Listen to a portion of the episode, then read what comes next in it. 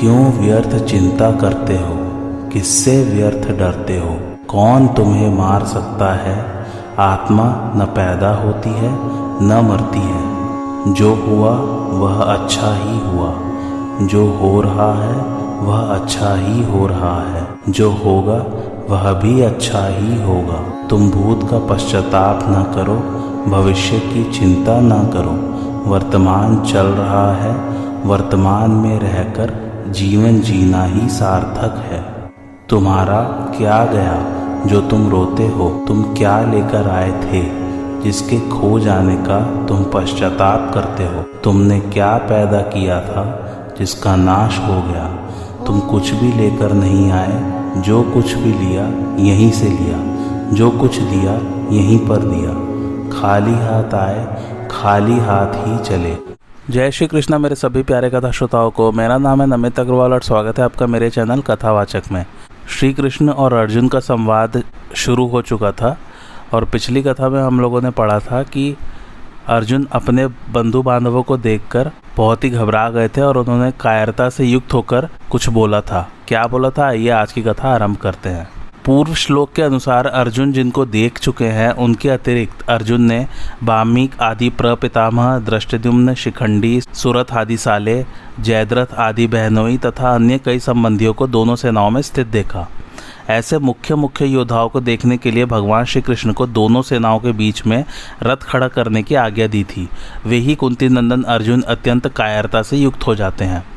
दोनों ही सेनाओं में जन्म के और विद्या के संबंधी ही संबंधी देखने से अर्जुन के मन में यह विचार आया कि युद्ध में चाहे इस पक्ष के लोग मरे, चाहे उस पक्ष के लोग मरे, नुकसान हमारा ही होगा, कुल तो हमारा ही नष्ट होगा, संबंधी तो हमारे ही मारे जाएँगे। ऐसा विचार आने से अर्जुन की युद्ध की इच्छा तो मिट गई और भीतर में कायरता आ गई। अर्जुन कायरता से आविष्ट हुए हैं, इससे सिद्ध होता है कि यह कायरता पहले नहीं थी, प्रत्युत अभी आई है।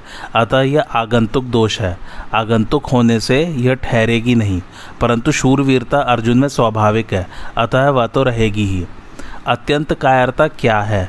बिना किसी कारण निंदा, तिरस्कार, अपमान करने वाले, दुख देने वाले, बैर भाव रखने वाले, नाश करने की चेष्टा करने वाले, दुर्योधन, दुशासन, शकुनी आदि को अपने सामने युद्ध करने के लिए खड़े देखकर भी उनको मारने का विचार न होना, उनका नाश करने का उद्योग न करना, यह अत्यंत कायरता रूप दोष है। यहाँ अर्जुन को कायरता रूप दोष ने ऐसा घेर लिया है कि जो अर्जुन आदि का अनिष्ट चाहने वाले और समय समय पर अनिष्ट करने का उद्योग करने वाले हैं, उन अधर्मियों पापियों पर भी अर्जुन को करुणा आ रही है और वे क्षत्रिय के कर्तव्य रूप अपने धर्म से च्युत हो रहे हैं। युद्ध के परिणाम में कुटुंब की, कुल की, देश की क्या दशा होगी, इसको लेकर अर्जुन बहुत दुखी हो रहे हैं और उस अवस्था में ये वचन बोलते हैं, जिसका वर्णन आगे के श्लोक में किया गया है। दृष्टवीमं स्वजनम कृष्णम युयुत्सुम समुपस्थितम सीदंती मम गात्राणी मुखम च परिशुषति। विपुतश्च शरीरे मे रोमहर्षश्च जायते। गांडिवम स्त्रंसते हस्तात्व क्वैच्व परिदेहाते। न च शक्नोम्यवस्थातुम भ्रमतीव च मे मनः। अर्जुन बोले, हे कृष्ण युद्ध की इच्छा वाले इस कुटुंब समुदाय को अपने सामने उपस्थित देखकर मेरे अंग शिथिल हो रहे हैं और मुख सूख रहा है तथा मेरे शरीर में कपकपी आ रही है एवं रोंगटे खड़े हो रहे हैं। हाथ से गांडीव धनुष गिर रहा है और त्वचा भी जल रही है। मेरा मन भ्रमित सा हो रहा है और मैं खड़े रहने में भी असमर्थ हो रहा हूँ। आइए इसका अर्थ समझ लेते हैं। अर्जुन को कृष्ण नाम बहुत प्रिय है। यह संबोधन गीता में नौ बार आया है। भगवान श्री कृष्ण के लिए दूसरा कोई संबोधन इतनी बार नहीं आया है। ऐसे ही भगवान को अर्जुन का पार्थ नाम बहुत प्यारा है। इसलिए भगवान और अर्जुन आपस की बोलचाल में ये नाम लिया करते थे और यह बात लोगों में भी प्रसिद्ध थी। धृतराज की दृष्टि में तो दुर्योधन आदि मेरे पुत्र हैं और युधिष्ठर आदि पांडु के पुत्र हैं, ऐसा भेद है। परंतु अर्जुन की दृष्टि में यह भेद नहीं है। तात्पर्य है कि धृतराज को तो युद्ध में अपने पुत्रों के मरने की आशंका से भय है, शोक है। परंतु अर्जुन को दोनों ओर के कुटुंबियों के मरने की आशंका से शोक हो रहा है कि किसी भी तरफ़ का कोई भी मरे पर वह है तो हमारा ही कुटुंबी। अर्जुन के मन में युद्ध के भावी परिणाम को लेकर चिंता हो रही है, दुख हो रहा है। उस चिंता, दुख का असर अर्जुन के सारे शरीर पर पड़ रहा है। उसी असर को अर्जुन स्पष्ट शब्दों में कह रहे हैं कि मेरे शरीर का हाथ, पैर, मुख आदि एक एक अंग शिथिल हो रहा है। मुख सूखता जा रहा है, जिससे बोलना भी कठिन हो रहा है। सारा शरीर थर थर काँप रहा है। शरीर के सभी रोंगटे खड़े हो रहे हैं, अर्थात सारा शरीर रोमांचित हो रहा है। जिस गांडीव धनुष की प्रत्यंचा के टंकार से शत्रु भयभीत हो जाते हैं, वही गांडीव धनुष आज मेरे हाथ से गिर रहा है। त्वचा में सारे शरीर में जलन हो रही है। चिंता को चिता के समान कहा गया है, केवल एक बिंदु की ही अधिकता है। चिंता जीवित पुरुष को जलाती है और चिता मरे हुए पुरुष को जलाती है। अर्जुन का मन भ्रमित हो रहा है, अर्थात अर्जुन को क्या करना चाहिए यह भी नहीं सूझ रहा है। यहाँ युद्ध भूमि में रथ पर खड़े रहने में भी अर्जुन असमर्थ हो रहा है। ऐसा लगता है कि अर्जुन मूर्छित होकर गिर पड़ेगा। ऐसे अनर्थ कारक युद्ध में खड़ा रहना भी एक पाप मालूम दे रहा है। पूर्व श्लोक में अपने शरीर के शोक जनित आठ चिन्हों का वर्णन करके अब अर्जुन भावी परिणाम के सूचक शकुनों की दृष्टि से युद्ध करने का अनौचित्य बताते हैं। निमित्तानि च पश्यामी विपरीतानि केशव, न च श्रेयनु पश्यामी हत्वा स्वजन महावे। अर्थात, हे केशव, मैं शकुनों को भी विपरीत देख रहा हूँ और युद्ध में स्वजनों को मारकर लाभ भी नहीं देख रहा हूँ। इसका अर्थ यह है कि हे केशव मैं शकुनों को भी विपरीत देख रहा हूँ। शकुन का अर्थ क्या है यहाँ पर? जितने भी शकुन होते हैं, वे किसी अच्छी या बुरी घटना के होने में निमित्त नहीं होते। अर्थात वे किसी घटना के निर्माता नहीं होते, प्रत्युत भावी घटना की सूचना देने वाले होते हैं। शकुन बताने वाले प्राणी भी वास्तव में शकुनों को बताते नहीं हैं, किंतु उनकी स्वाभाविक चेष्टा से शकुन सूचित होते हैं। तात्पर्य है कि किसी भी कार्य के आरंभ में मन में जितना अधिक उत्साह हर्ष होता है, वह उत्साह उस कार्य को उतना ही सिद्ध करने वाला होता है। परंतु अगर कार्य के आरंभ में ही उत्साह भंग हो जाता है, मन में संकल्प विकल्प ठीक नहीं होते तो उस कार्य का परिणाम अच्छा नहीं होता। इसी भाव से अर्जुन कह रहे हैं कि अभी मेरे शरीर में अवयवों का शिथिल होना, कंप होना, मुख का सूखना आदि जो लक्षण हो रहे हैं, ये व्यक्तिगत शकुन भी ठीक नहीं हो रहे हैं। यद्यपि अर्जुन शरीर में होने वाले लक्षणों को भी शकुन मान रहे हैं, तथापि वास्तव में ये शकुन नहीं है। ये तो शोक के कारण इंद्रिया, शरीर, मन, बुद्धि में होने वाले विकार हैं।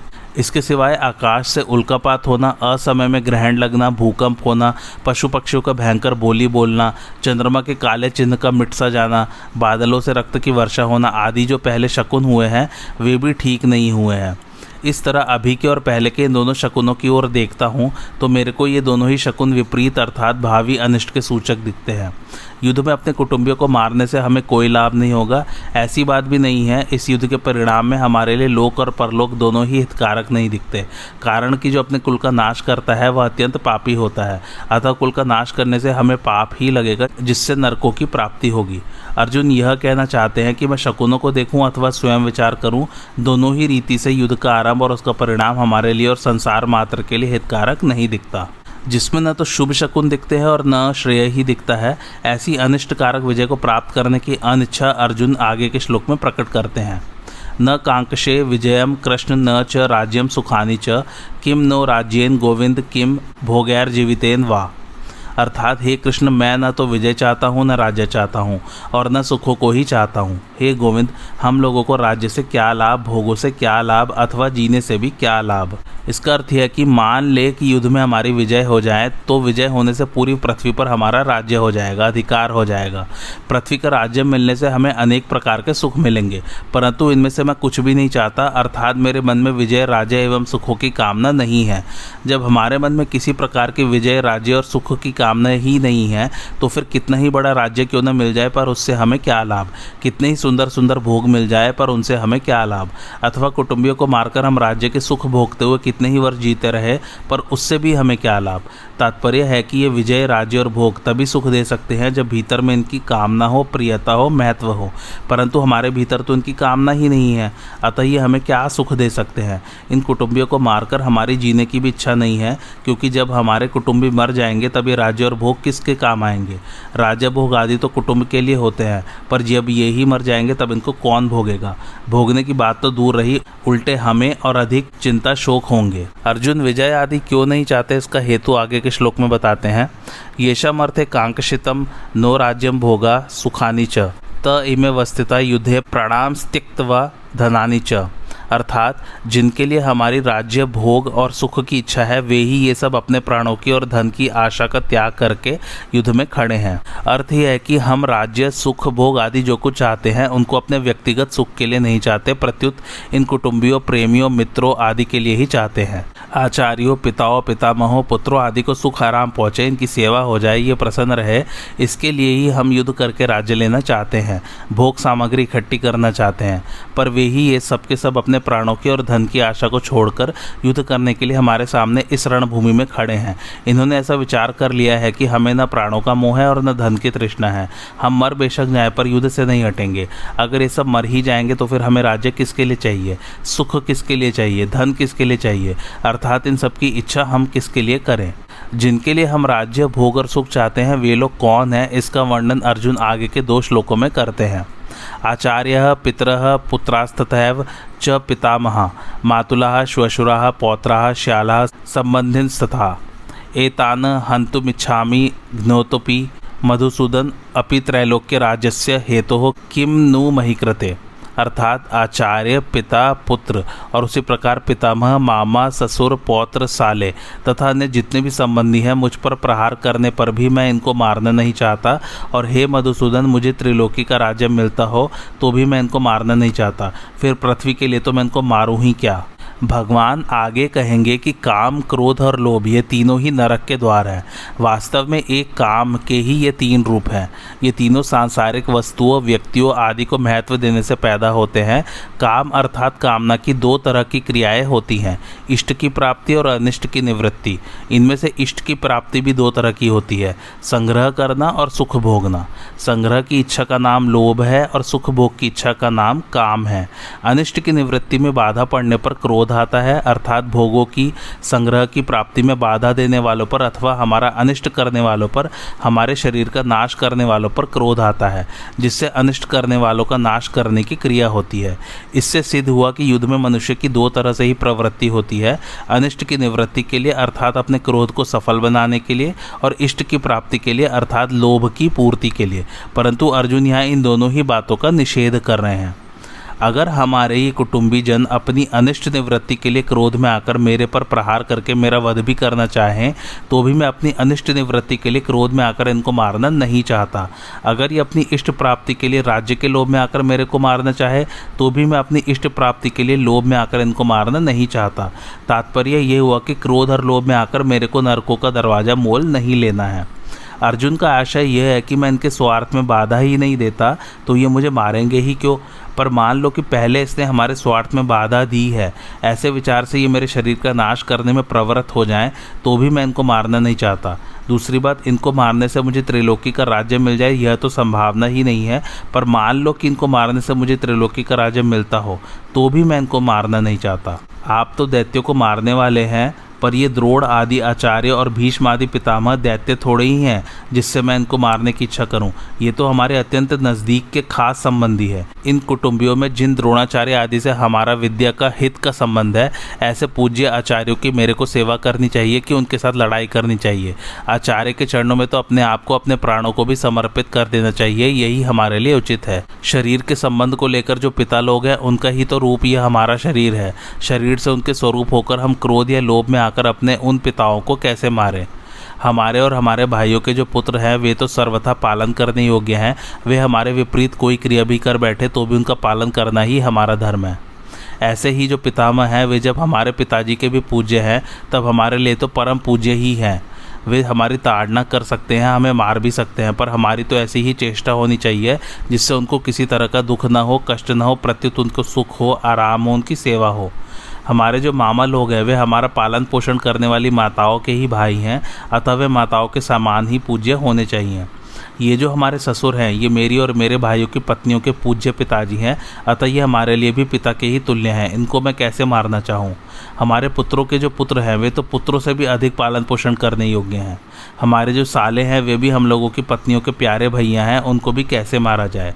ये जितने संबंधी दिख रहे हैं और इनके अतिरिक्त जितने भी संबंधी हैं, उनका पालन पोषण, सेवा करनी चाहिए कि उनको मारना चाहिए।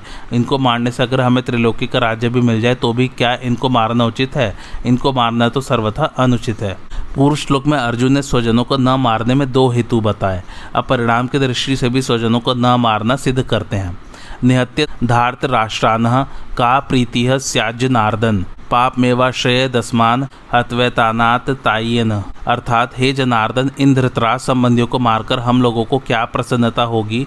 इन आतताइयों को मारने से तो हमें पाप ही लगेगा। अर्थात धृतराज के पुत्र और उनके सहयोगी दूसरे जितने भी सैनिक हैं, उनको मारकर विजय प्राप्त करने से हमें क्या प्रसन्नता होगी?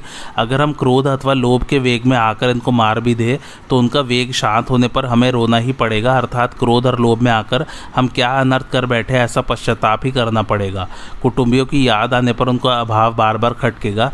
चित्त में उनकी मृत्यु का शोक सताता रहेगा। ऐसी स्थिति में हमें कभी प्रसन्नता हो सकती है क्या? तात्पर्य है कि इनको मारने से हम इस लोक में जब तक जीते रहेंगे, तब तक हमारे चित्त में भी कभी प्रसन्नता नहीं होगी और उनको मारने से जो हमें जो पाप लगेगा, वह परलोक में हमें भयंकर दुख देने वाला होगा। आतताई छह प्रकार के होते हैं। आग लगाने वाला, विष देने वाला, हाथ में शस्त्र लेकर मारने को तैयार हुआ धन को हरने वाला, ज़मीन छीनने वाला और स्त्री का हरण करने वाला। दुर्योधन आदि में ये छहों ही लक्षण घटते थे। उन्होंने पांडवों को लाक्षाग्रह में आग लगाकर मारना चाहा चाहता भीमसेन को जहर खिलाकर जल में फेंक दिया था। हाथ में शस्त्र लेकर वे पांडवों को मारने के लिए तैयार थे ही। द्युत क्रीड़ा में छल कपट करके उन्होंने पांडवों का धन और राज्य हर लिया था। द्रौपदी को भरी सभा में लाकर दुर्योधन ने, मैंने तेरे को जीत लिया है, तू मेरी दासी हो गई है। आदि शब्दों से बड़ा अपमान किया था और दुर्योधन आदि की प्रेरणा से जयद्रथ द्रौपदी को हर कर ले आया था। शास्त्रों के वचनों के अनुसार आतताई को मारने से मारने वाले को कुछ भी दोष नहीं लगता, परंतु आतताई को मारना उचित होते हुए भी मारने की क्रिया अच्छी नहीं है। शास्त्र भी कहता है कि मनुष्य को कभी किसी की हिंसा नहीं करनी चाहिए। अतः क्रोध, लोभ के वशीभूत होकर कुटुंबियों की हिंसा का कार्य हम क्यों करें? आतताई होने से ही दुर्योधन आदि मारने के लायक है ही, परंतु अपने कुटुंबी होने से, इनको मारने से हमें पाप ही लगेगा। क्योंकि शास्त्रों में कहा गया है कि जो अपने कुल का नाश करता है, वह अत्यंत पापी होता है। अतः जो आतताई अपने खास कुटुंबी है, उन्हें कैसे मारा जाए? उनसे अपना संबंध विच्छेद कर लेना, उनसे अलग हो जाना तो ठीक है, पर उन्हें मारना ठीक नहीं है। जैसे अपना बेटा ही आतताई हो जाए तो उससे अपना संबंध हटाया जा सकता है, पर उसे मारा थोड़े ही जा सकता है। पूर्व श्लोक में युद्ध का दुष्परिणाम बताकर अब अर्जुन युद्ध करने का सर्वथा अनौचित्य बताते हैं। तस्मान वयम हंतुम धार्तराष्ट्रान स्व बांधवान स्वजनम ही कथम हत्वा सुखिन श्याम माधव। अर्थात इसलिए अपने बांधव इन धृतराज संबंधियों को मारने के लिए हम योग्य नहीं है, क्योंकि हे माधव, अपने कुटुंबियों को मारकर हम कैसे सुखी होंगे? इसका अर्थ यह कि अभी तक मैंने कुटुंबियों को न मारने में जितनी युक्तियाँ, दलीलें दी हैं, जितने विचार प्रकट किए हैं, उनके रहते हुए हम ऐसे अनर्थकारी कार्य में कैसे प्रवृत्त हो सकते हैं? अपने बांधव इन धृतराज संबंधियों को मारने का कार्य हमारे लिए सर्वथा ही अयोग्य है, अनुचित है। हम जैसे अच्छे पुरुष ऐसा अनुचित कार्य कर ही कैसे सकते हैं? हे माधव, इन कुटुंबियों के मरने की आशंका से ही बड़ा दुख हो रहा है, संताप हो रहा है तो फिर क्रोध तथा लोभ के वशीभूत होकर हम इनको मार दे तो कितना दुख होगा? उनको मारकर हम कैसे सुखी होंगे? यहाँ ये हमारे घनिष्ठ संबंधी है। इस ममता जनित मोह के कारण अपने क्षत्रियोचित कर्तव्य की तरफ़ अर्जुन की दृष्टि ही नहीं जा रही है। कारण कि जहाँ मोह होता है, वहाँ मनुष्य का विवेक दब जाता है। विवेक दबने से मोह की प्रबलता हो जाती है। मोह के प्रबल होने से अपने कर्तव्य का स्पष्ट भान नहीं होता। आतताई को मार दे, यह अर्थशास्त्र है। और किसी की भी हिंसा न करे, यह धर्मशास्त्र है, जिसमें अपना कोई स्वार्थ अर्थात मतलब रहता है, वह अर्थशास्त्र कहलाता है। और जिसमें अपना कोई स्वार्थ नहीं रहता, वह धर्मशास्त्र कहलाता है। अर्थशास्त्र की अपेक्षा धर्मशास्त्र बलवान होता है। अतः शास्त्रों में जहाँ अर्थशास्त्र और धर्मशास्त्र दोनों में विरोध आए, वहाँ अर्थशास्त्र का त्याग करके धर्मशास्त्र को ही ग्रहण करना चाहिए। अब यहाँ यह शंका होती है कि जैसे तुम्हारे लिए दुर्योधन आदि स्वजन है, ऐसे ही दुर्योधन आदि के लिए भी तो तुम स्वजन हो। स्वजन की दृष्टि से तो तुम तो युद्ध से निवृत्त होने की बात सोच रहे हो, पर दुर्योधन आदि युद्ध से निवृत्त होने की बात ही नहीं सोच रहे हैं। इसका क्या कारण है? इसका उत्तर अर्जुन आगे के दो श्लोकों में देते हैं। यद्यप्येते न पश्यन्ति लोभोपहत चेतस कुलक्ष्य कृतम दोषम मित्रद्रोहे च पातकम। कथम न गेयमस्माभिः पापादस्मान निर्वित्तुम कुलक्ष्य कृतम दोषम प्रपश्यदिब जनार्दन अर्थात यद्यपि लोभ के कारण जिनका विवेक विचार लुप्त हो गया है, ऐसे ये दुर्योधन आदि कुल का नाश करने से होने वाले दोष को और मित्रों के साथ द्वेष करने से होने वाले पाप को नहीं देखते तो भी हे जनार्दन, कुल का नाश करने से होने वाले दोष को ठीक ठीक जानने वाले हम लोग इस पाप से निवृत्त होने का विचार क्यों ना करें? इसका अर्थ यह कि इतना मिल गया, इतना और मिल जाए, फिर ऐसा मिलता ही रहे। ऐसे धन, ज़मीन, मकान, आदर, प्रशंसा, पद, अधिकार आदि की तरफ़ बढ़ती हुई वृत्ति का नाम लोभ है। इस लोभ वृत्ति के कारण इन दुर्योधन आदि की विवेक शक्ति लुप्त हो गई है, जिससे वे ये विचार नहीं कर पा रहे हैं कि जिस राज्य के लिए हम इतना बड़ा पाप करने जा रहे हैं, कुटुंबियों को नाश करने जा रहे हैं, वह राज्य हमारे साथ कितने दिन रहेगा और हम उसके साथ कितने दिन रहेंगे। हमारे रहते हुए राज्य चला जाएगा तो हमारी क्या दशा होगी? और राज्य के रहते हुए हमारे शरीर चले आएँगे तो क्या दशा होगी? क्योंकि मनुष्य संयोग का जितना सुख लेता है, उसके वियोग का उतना दुख उसे भोगना ही पड़ता है। संयोग में इतना सुख नहीं होता जितना वियोग में दुख होता है। तात्पर्य है कि अंतकरण में लोभ छा जाने के कारण इनको राज्य ही राज्य दिख रहा है। कुल का नाश करने से कितना भयंकर पाप होगा, वह इनको दिख ही नहीं रहा है। जहाँ लड़ाई होती है, वहाँ समय, संपत्ति, शक्ति का नाश हो जाता है। तरह तरह की चिंताएँ और आपत्तियाँ आ जाती हैं। दो मित्रों में भी आपस में खटपट मच जाती है, मनोमालिन्य हो जाता है। कई तरह का मतभेद हो जाता है, मतभेद होने से बैरभाव हो जाता है। जैसे द्रुपद और द्रोण, दोनों बचपन के मित्र थे, परंतु राज्य मिलने से द्रुपद ने एक दिन द्रोण का अपमान करके उस मित्रता को ठुकरा दिया। इससे राजा द्रुपद और द्रोणाचार्य के बीच वैरभाव हो गया। अपने अपमान का बदला लेने के लिए द्रोणाचार्य ने मेरे द्वारा राजा द्रुपद को परास्त कराकर उसका आधा राज्य ले लिया। इस पर द्रुपद ने द्रोणाचार्य का नाश करने के लिए एक यज्ञ कराया जिससे दृष्टिदुम्न और द्रौपदी दोनों पैदा हुए। इस तरह मित्रों के साथ बैर भाव होने से कितना भयंकर पाप होगा, इस तरफ़ ये देख ही नहीं रहे हैं। अभी हमारे पास जिन वस्तुओं का अभाव है, उन वस्तुओं के बिना भी हमारा काम चल रहा है, हम अच्छी तरह से जी रहे हैं। परंतु जब वे वस्तुएँ हमें मिलने के बाद फिर बिछुड़ जाती हैं, तब उनके अभाव का बड़ा दुख होता है। तात्पर्य है कि पहले वस्तुओं का जो निरंतर अभाव था, वह इतना दुखदायी नहीं था जितना वस्तुओं का संयोग होकर फिर उनसे वियोग होना दुखदायी है। ऐसा होने पर भी मनुष्य अपने पास जिन वस्तुओं का अभाव मानता है, उन वस्तुओं को वह लोभ के कारण पाने की चेष्टा करता रहता है। विचार किया जाए तो जिन वस्तुओं का अभी अभाव है, बीच में प्रारब्धानुसार उनकी प्राप्ति होने पर भी अंत में उनका अभाव ही रहेगा। अतः हमारी तो वह अवस्था रही, जो कि वस्तुओं के मिलने से पहले थी। बीच में लोभ के कारण उन वस्तुओं को पाने के लिए केवल परिश्रम ही परिश्रम, पल्ले पड़ा, दुख ही दुख भोगना पड़ा। बीच में वस्तुओं के संयोग से जो थोड़ा सा सुख हुआ है, वह तो केवल लोभ के कारण ही हुआ है। अगर भीतर में लोभ रूपी दोष न हो तो वस्तुओं के संयोग से सुख हो ही नहीं सकता। ऐसे ही मोह रूपी दोष न हो तो कुटुंबियों से सुख हो ही नहीं सकता। लालच रूपी दोष न हो तो संग्रह का सुख हो ही नहीं सकता। तात्पर्य है कि संसार का सुख किसी न किसी दोष से ही होता है। कोई भी दोष न होने पर संसार से सुख हो ही नहीं सकता। परंतु लोभ के कारण मनुष्य ऐसा विचार कर ही नहीं सकता। यह लोभ उसके विवेक विचार को लुप्त कर देता है। अर्जुन अपनी बात कहते हैं कि यद्यपि दुर्योधन आदि अपने कुल क्षय से होने वाले दोषों को और मित्र द्रोह से होने वाले पाप को नहीं देखते तो भी हम लोगों को कुल क्षय से होने वाली अनर्थ परंपरा को देखना ही चाहिए। ऊपर के श्लोक में मैंने जो कुलक्षय कहा है, वो कुलक्षय नहीं, वो कुल क्षय पढ़ना चाहिए हम लोग को। क्योंकि हम कुल छह से होने वाले दोषों को भी अच्छी तरह से जानते हैं और मित्रों के साथ द्रोह बैर, द्वेष से होने वाले पाप को भी अच्छी तरह से जानते हैं। अगर वे मित्र हमें दुख दें तो वह दुख हमारे लिए अनिष्ट कारक नहीं है, कारण कि दुख से तो हमारे पूर्व पापों का ही नाश होगा, हमारी शुद्धि ही होगी। परंतु हमारे मन में अगर द्रोह बैरभाव होगा तो वह मरने के बाद भी हमारे साथ रहेगा और जन्म जन्मांतर तक हमें पाप करने में प्रेरित करता रहेगा, जिससे हमारा पतन ही पतन होगा। ऐसे अनर्थ करने वाले और मित्रों के साथ द्रोह पैदा करने वाले इस युद्ध रूपी पाप से बचने का विचार क्यों नहीं करना चाहिए? अर्थात विचार करके हमें इस पाप से ज़रूर ही बचना चाहिए। यहाँ अर्जुन की दृष्टि दुर्योधन आदि के लोभ की तरफ़ तो जा रही है, पर वे खुद कौटुंबिक स्नेह मोह में आबद्ध होकर बोल रहे हैं। इस तरफ़ उनकी दृष्टि नहीं जा रही है। इस कारण वे अपने कर्तव्यों को नहीं समझ रहे हैं। यह नियम है कि मनुष्य की दृष्टि जब तक दूसरों के दोष की तरफ़ रहती है, तब तक उसको अपना दोष नहीं दिखता। उल्टे एक अभिमान होता है कि इनमें तो यह दोष है, पर हमारे में यह दोष नहीं है। ऐसी अवस्था में वह यह सोच ही नहीं सकता कि अगर इनमें कोई दोष है तो हमारे में भी कोई दूसरा दोष हो सकता है। दूसरा दोष यदि न भी हो तो भी दूसरों का दोष देखना, यह दोष तो है ही।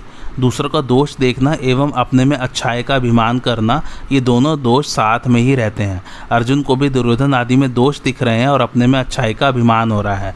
अच्छाई के अभिमान की छाया में मात्र दोष रहते हैं, इसलिए उनको अपने में मोह रूपी दोष नहीं दिख रहा है। कुल का क्षय करने से होने वाले जिन दोषों को हम जानते हैं, वे दोष कौन से हैं?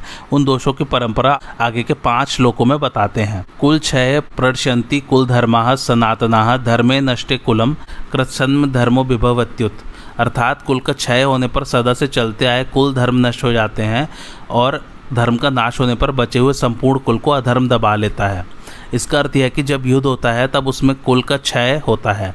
जब से कुल आरंभ हुआ है, तभी से कुल के धर्म अर्थात कुल की पवित्र परंपराएँ, पवित्र रीतियाँ, मर्यादाएँ भी परंपरा से चलती आई हैं। परंतु जब कुल का क्षय हो जाता है, तब सदा से कुल के साथ रहने वाले धर्म भी नष्ट हो जाते हैं। अर्थात जन्म के समय, द्विजाति, संस्कार के समय, विवाह के समय, मृत्यु के समय और मृत्यु के बाद किए जाने वाले जो जो शास्त्रीय पवित्र रीति रिवाज हैं, जो कि जीवित और मृतात्मा मनुष्य के लिए इस लोक में और परलोक में कल्याण करने वाले हैं, वे नष्ट हो जाते हैं। कारण कि जब कुल का ही नाश हो जाता है, तब कुल के आश्रित रहने वाले धर्म किसके आश्रित रहेंगे? जब कुल की पवित्र मर्यादाएँ, पवित्र आचरण नष्ट हो जाते हैं, तब धर्म का पालन न करना और धर्म से विपरीत काम करना, अर्थात करने लायक काम को न करना और न करने लायक काम को करना रूप अधर्म संपूर्ण कुल को दबा लेता है, अर्थात संपूर्ण कुल में अधर्म छा जाता है। अब यहाँ यह शंका होती है कि जब कुल नष्ट हो जाएगा, कुल रहेगा ही नहीं, तब अधर्म किसको दबाएगा? इसका उत्तर यह है कि जो लड़ाई के योग्य पुरुष हैं वे तो युद्ध में मारे आते हैं, किंतु जो लड़ाई के योग्य नहीं है, ऐसे जो बालक और स्त्रियाँ पीछे बच जाती हैं, उनको अधर्म दबा लेता है। कारण कि जब युद्ध में शस्त्र, शास्त्र, व्यवहार आदि के जानकार और अनुभवी पुरुष मर जाते हैं, तब पीछे बचे लोगों को अच्छी शिक्षा देने वाले, उन पर शासन करने वाले नहीं रहते। इससे मर्यादा का, व्यवहार का ज्ञान न होने से वे मनमाना आचरण करने लग जाते हैं, अर्थात वे करने लायक काम को तो करते नहीं और न करने लायक काम को करने लग जाते हैं। इसलिए उनमें अधर्म फैल जाता है। अधर्माभिभवात कृष्ण प्रदुषंती कुल स्त्रिय स्त्रीषु दुष्टासु वार्षणेय जायते वर्णशंकर।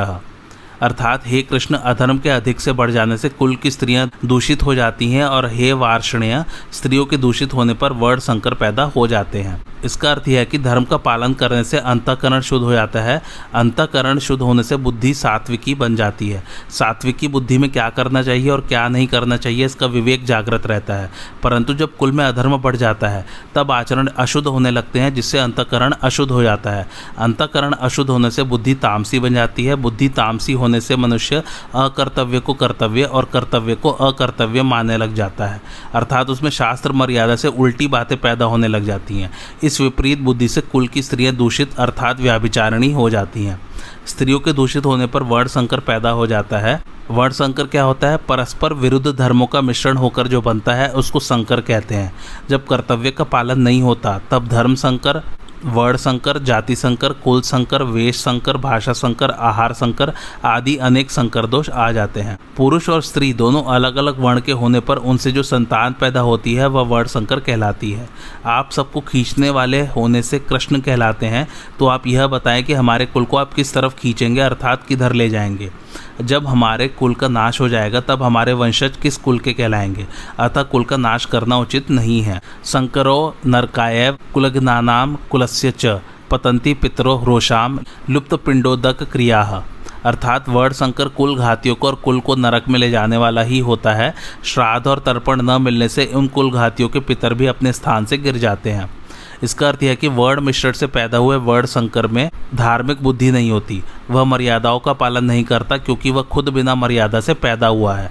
इसलिए उसके खुद के कुल धर्म न होने से वह उनका पालन नहीं करता। प्रत्युत कुल धर्म अर्थात कुल मर्यादा से विरुद्ध आचरण करता है।